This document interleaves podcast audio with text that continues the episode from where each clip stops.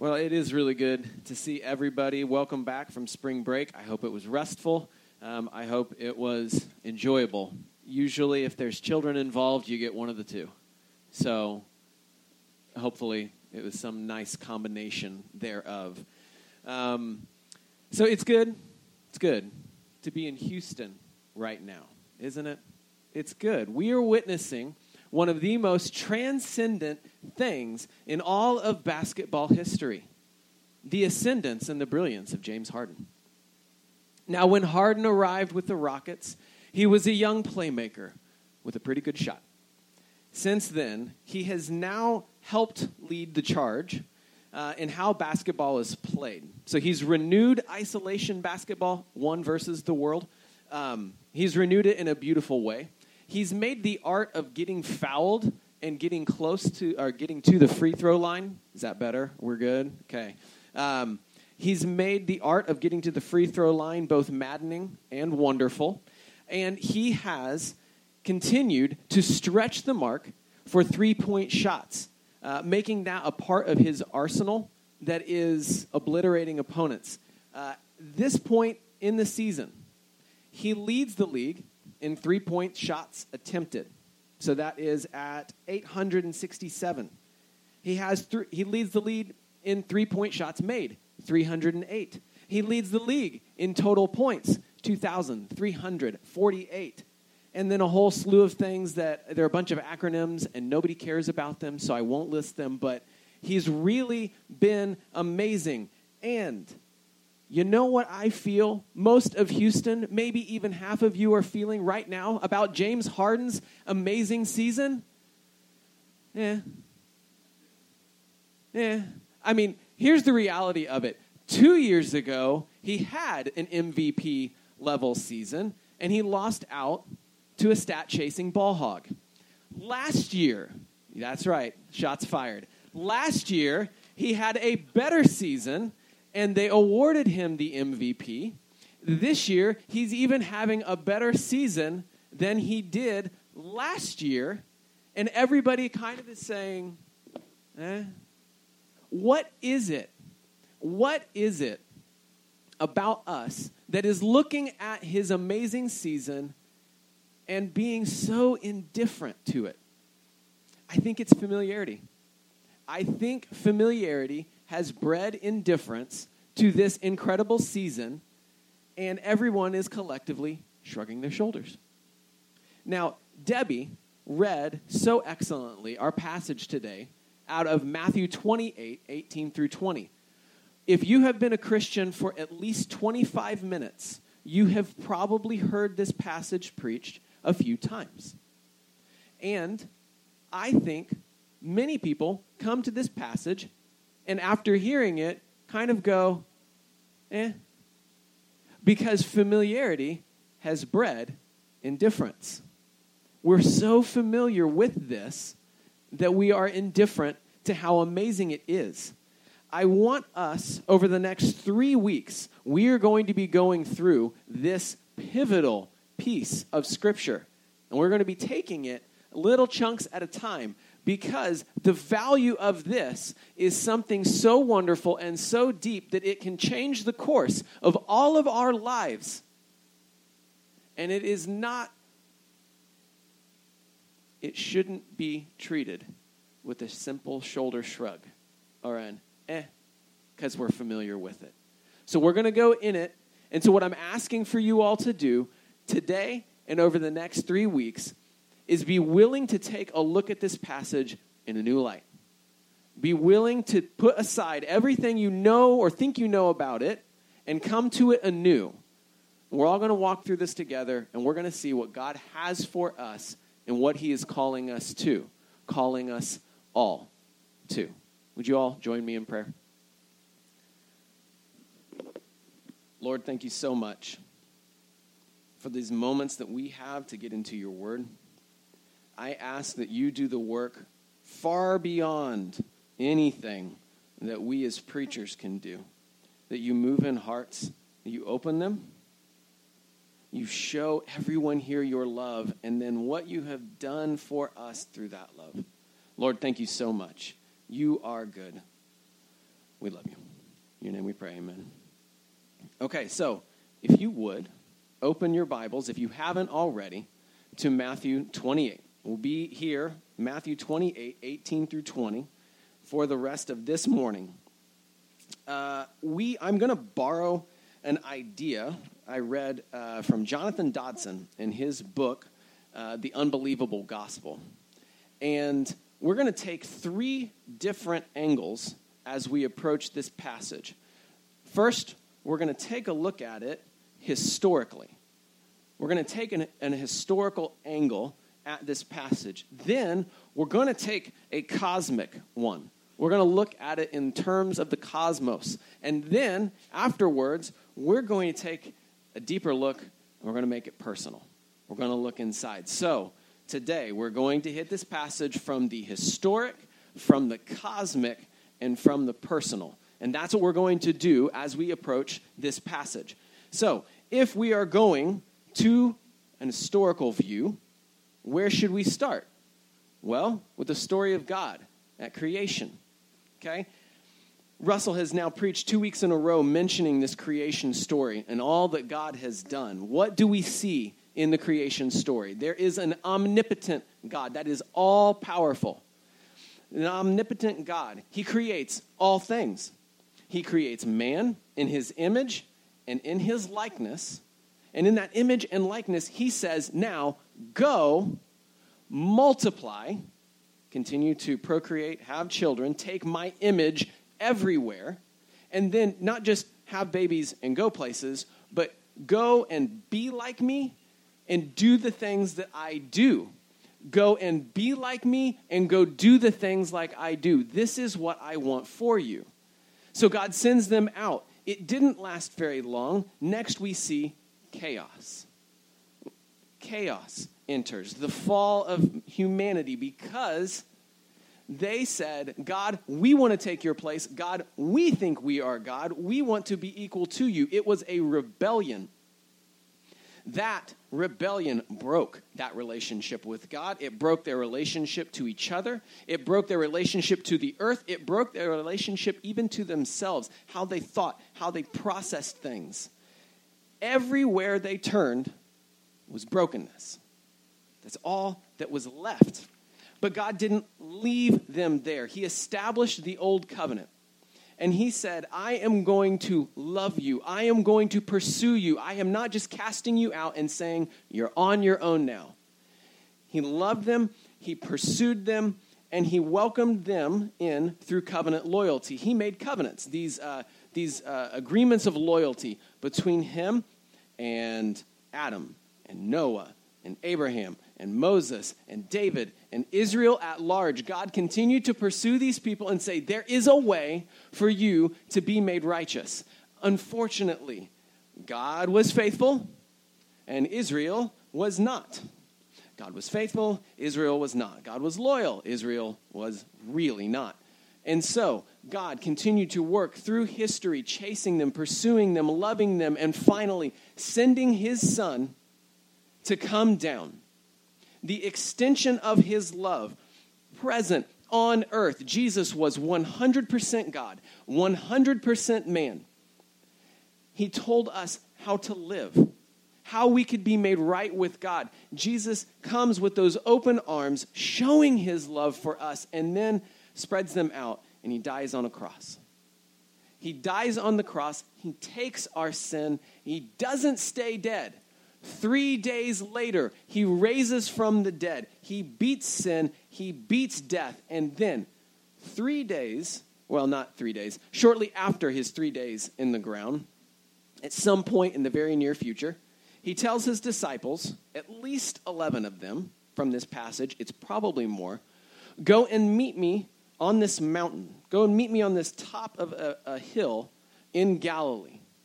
And so they all gather there. And Jesus comes to them, and when they see him, after all that they have seen him do, what do they do? Verse 17 says, a majority of them fall in worship. They fall in worship.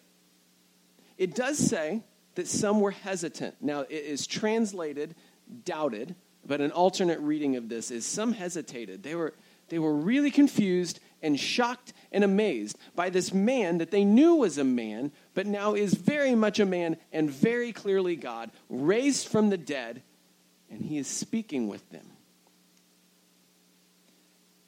And they worship because they see that God is to be glorified. God has come and he has saved them. He has saved them.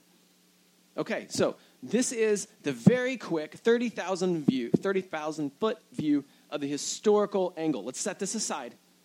We're going to come over to this cosmic one. In the midst of their worship, Jesus says these words to them. All authority on heaven and on earth has been given to me.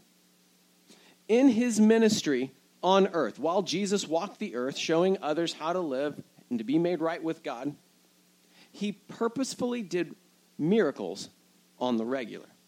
Okay, so what do we see him do? He healed people's diseases, showing everybody, I have power over sickness and in health. I did a wedding last night. That was just supposed to be sickness and health, not in sickness and in health. Sorry, it's just on autopilot. All right.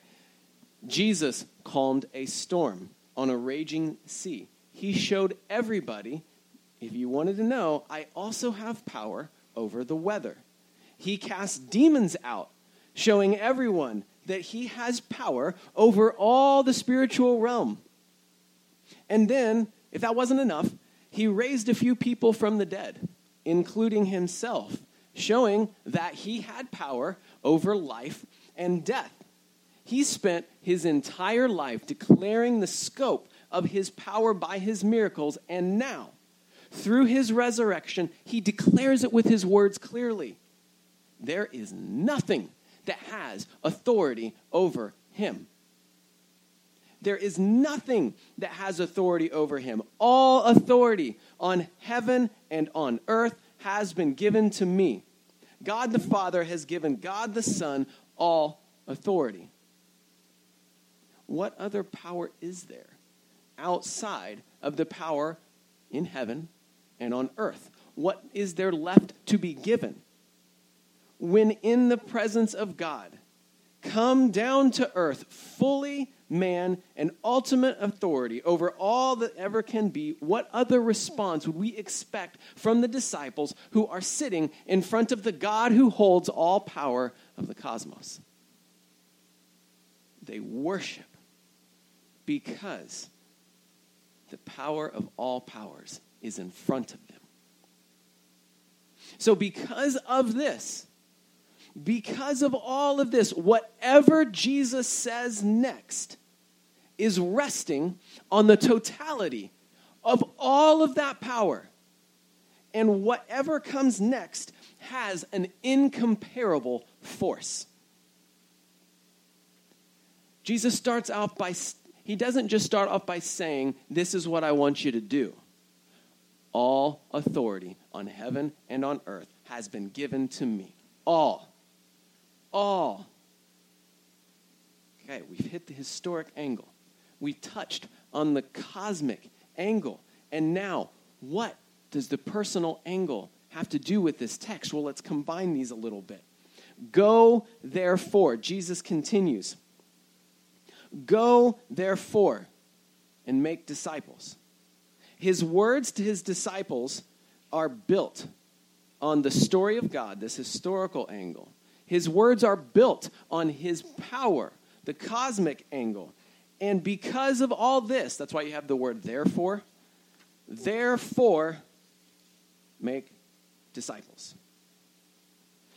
Remember, I brought up how our familiarity with this passage, how it creates in us an indifference.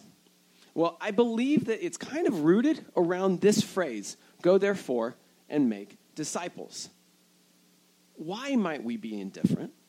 Perhaps because it's when we've heard this word disciple, we've attached to it all that we think we've learned about it. Because when we see the disciples sit under Jesus, they call him teacher. And so we see, okay, disciples, teacher, learners. Okay, disciples are learners. And we limit the definition of disciple just to be somebody that learns. Just to be somebody that learns. So then we read this passage and we say, go therefore and make a bunch of learners. That's all we are. Jesus, I think, instead is using a more full sense. Something that comes out here is a disciple mimics. A disciple mimics. In John chapter 13, verse 15, Jesus is telling a story to his followers, and rather he has shown them an example by washing their feet here. And he says, "For I have given you an example that you should also do just as I have done to you." Now, this statement would not have thrown the disciples. They haven't been walking with Jesus, and now Jesus says, now I want you to go and do what I am doing. And their minds are not blown. In fact, that is completely part and parcel to being a disciple in that era. A rabbi, a teacher, he would gather a bunch of disciples, and he would say, you are worthy to be my disciple if I think you can take on my teachings and you can live like I live. So that is why all of these young Jewish boys who would go to the synagogue, they would want to be attached to a rabbi because they would essentially be viewed as worthy of taking on whatever that rabbi did and going and doing it. And so when Jesus says this, this is exactly what the disciples understand this to be. A disciple is a mimic. A disciple does what his master does. Secondly, a disciple multiplies. A disciple multiplies. If we look at the story of the sower in Matthew chapter 13, verse 23, it quotes, "This is the one who hears the word and understands it. He indeed bears fruit and yields, in one case 100-fold, in another 60, and in another 30. Faithful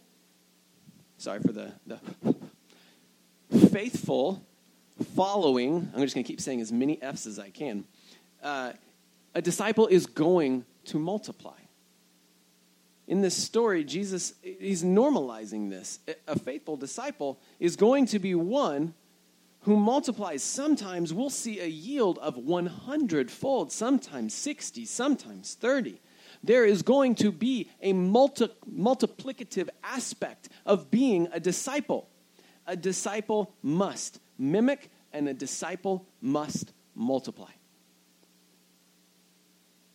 A faithful disciple necessarily reproduces faithful disciples that necessarily reproduce faithful disciples that necessarily, I think you get the idea.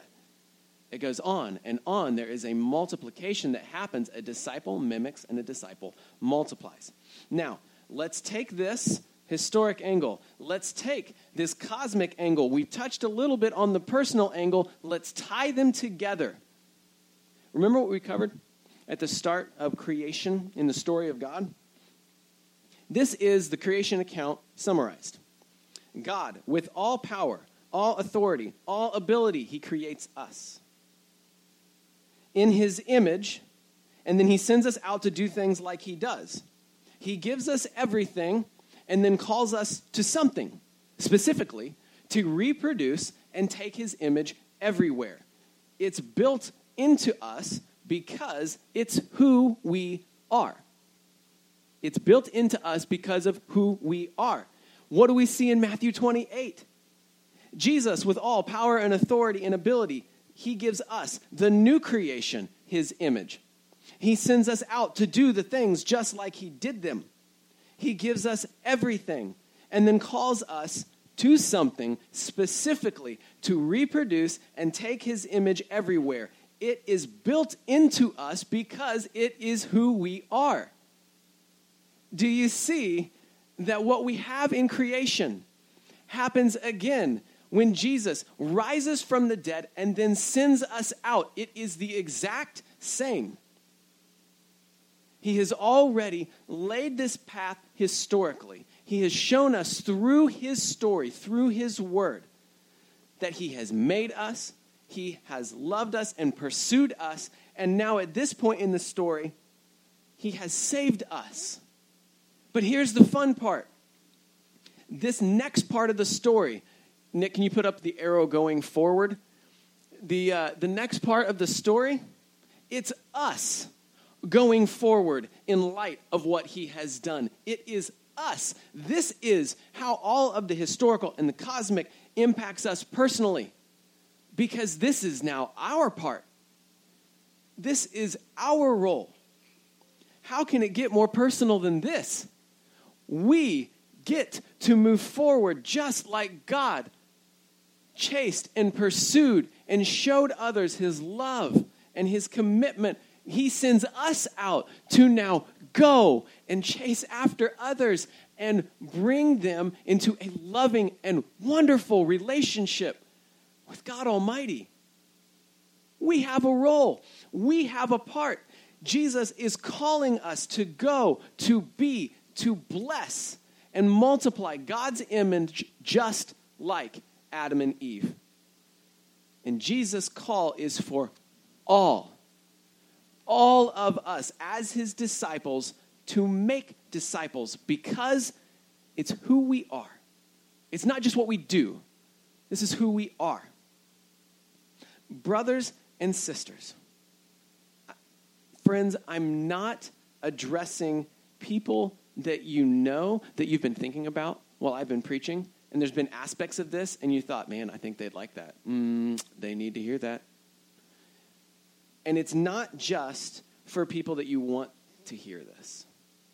I know it might be easy to deflect the point of this passage, that all of us are called to make disciples, to mimic and multiply, because I've used words like we and us, and it's fun, and there's a collective here.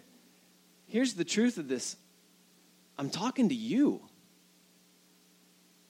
I'm talking to you.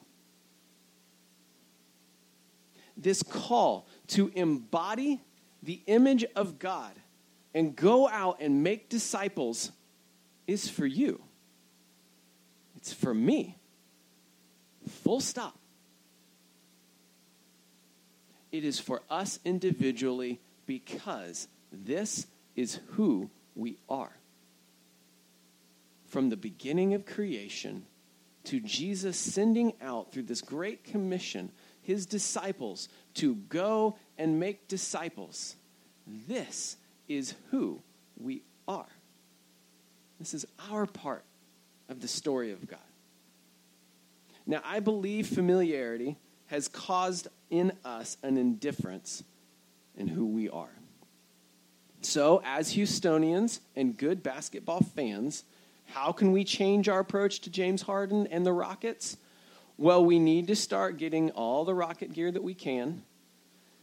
Hats, shirts, socks, it's all fair game. We reignite our fandom for the next 13 games of the home season, or rather the regular season, and then get ready to support loudly and strongly during the playoffs. Now, that's something small, that's something simple, and in the grand scheme of things, it just doesn't matter. Now for what matters. If Jesus has come to us, Jesus bearing all of the power in heaven and on earth, and has called us to take part in God's story, in showing the entire world his love, his joy, his peace, and his glory. If God has called us to that, well, how will we re-engage? How can we re-engage and step into it? If you've got your Connect card and you want to take notes on the back, I've got 3 questions for you. I know it's like 3 sets of questions. There are going to be questions that you're going to pray and you're going to think through, and then you're going to walk out and you're really going to want lunch. And that question and its impact is going to miss. So I want you to sit in these questions for a moment and then come back to them on Monday. Come back to them on Tuesday. Come back to them in the middle of your work week. Ask yourself these questions. Ask God these questions. So let's take one set from the historical angle. What is my place in God's story? If I've made the claim that God has sent us out and we've got this arrow moving forward, that we are now empowered by the Holy Spirit to go and take his image everywhere, what's my place in God's story? Second question, now from the cosmic angle. Does my life reflect my trust and belief in God's power? Like I said, sometimes when we talk about being a disciple, we talk about learning. And we talk about God's power. And we all jump into the good Christian mode, and we're like, yeah, God has power. Yeah, lots of it, all of it. Sure, I'm in. Okay, does my life reflect that trust and belief in God's power? Do our lives reflect that trust? Okay, last section, set of questions from this personal angle. Who is God sending me to? Nobody is off the hook here. If you are a follower of Jesus, then he's actually sent you to places and said, I want you to go and make disciples where I am sending you. If I am a faithful disciple called to mimic and multiply, who is he wanting me to disciple? Now, please hear me. For those of you who are believers, for those of you who are here and do not yet know Jesus, I mean, Jesus' call is for you to come and experience his love and joy. He is inviting you into this space, and he wants to show you his joy and his love. For the rest of us who feel that we have experienced that joy, that peace, that love of Jesus Christ, who is he sending us to? Those people in our lives are not projects. If I ask you, as I am in a moment, to maybe write down a name or two of who you think God is sending you to, these are people that are worthy to be loved, not somebody to go with your set of questions. Yes, I need to talk to you about the historical God, the cosmic God. How has it impacted you personally? No, moving on. That is not how we want to approach people.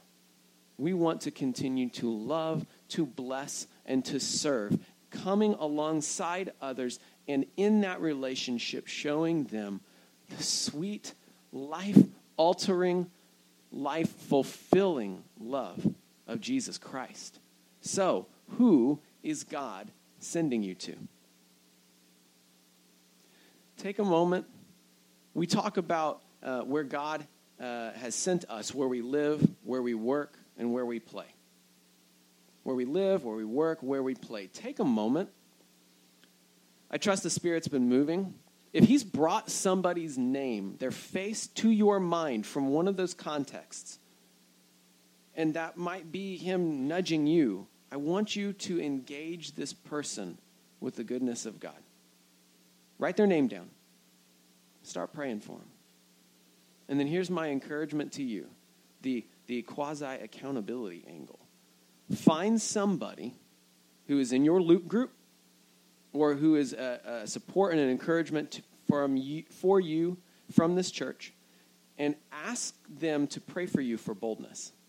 Hey, I'm going to go and talk to insert name, insert name, insert name. Can you pray for me? As I pray for them this week, pray that I have the boldness to go and talk to them. See, God's words to us are life, and that life has given us purpose. If God has called us to this, how are we going to engage? Would you all bow your heads with me? Lord, I thank you that you have called us into this space. And you've called us into your presence. Lord, you are love. You are kind. You are good. You are gracious. And you stand with open arms ready to forgive. Lord, for those of us in this room who don't yet know you, in your kindness, draw them to you. Show them that you are the one who heals all that is broken. Lord, let them see that you are the one that they've been looking for. Lord, for those of us who have come to know you, remind us that you are the one that we have been looking for. Let us not look anywhere else. Lord, let us sit in satisfaction of your love and then run forward with purpose to those you have sent us to. You have called all of us to all people. Lord, let us sit with our hands open, our hearts open, ready for what you've got for us. We love you, Jesus. Thank you so much. In your name we pray. Amen.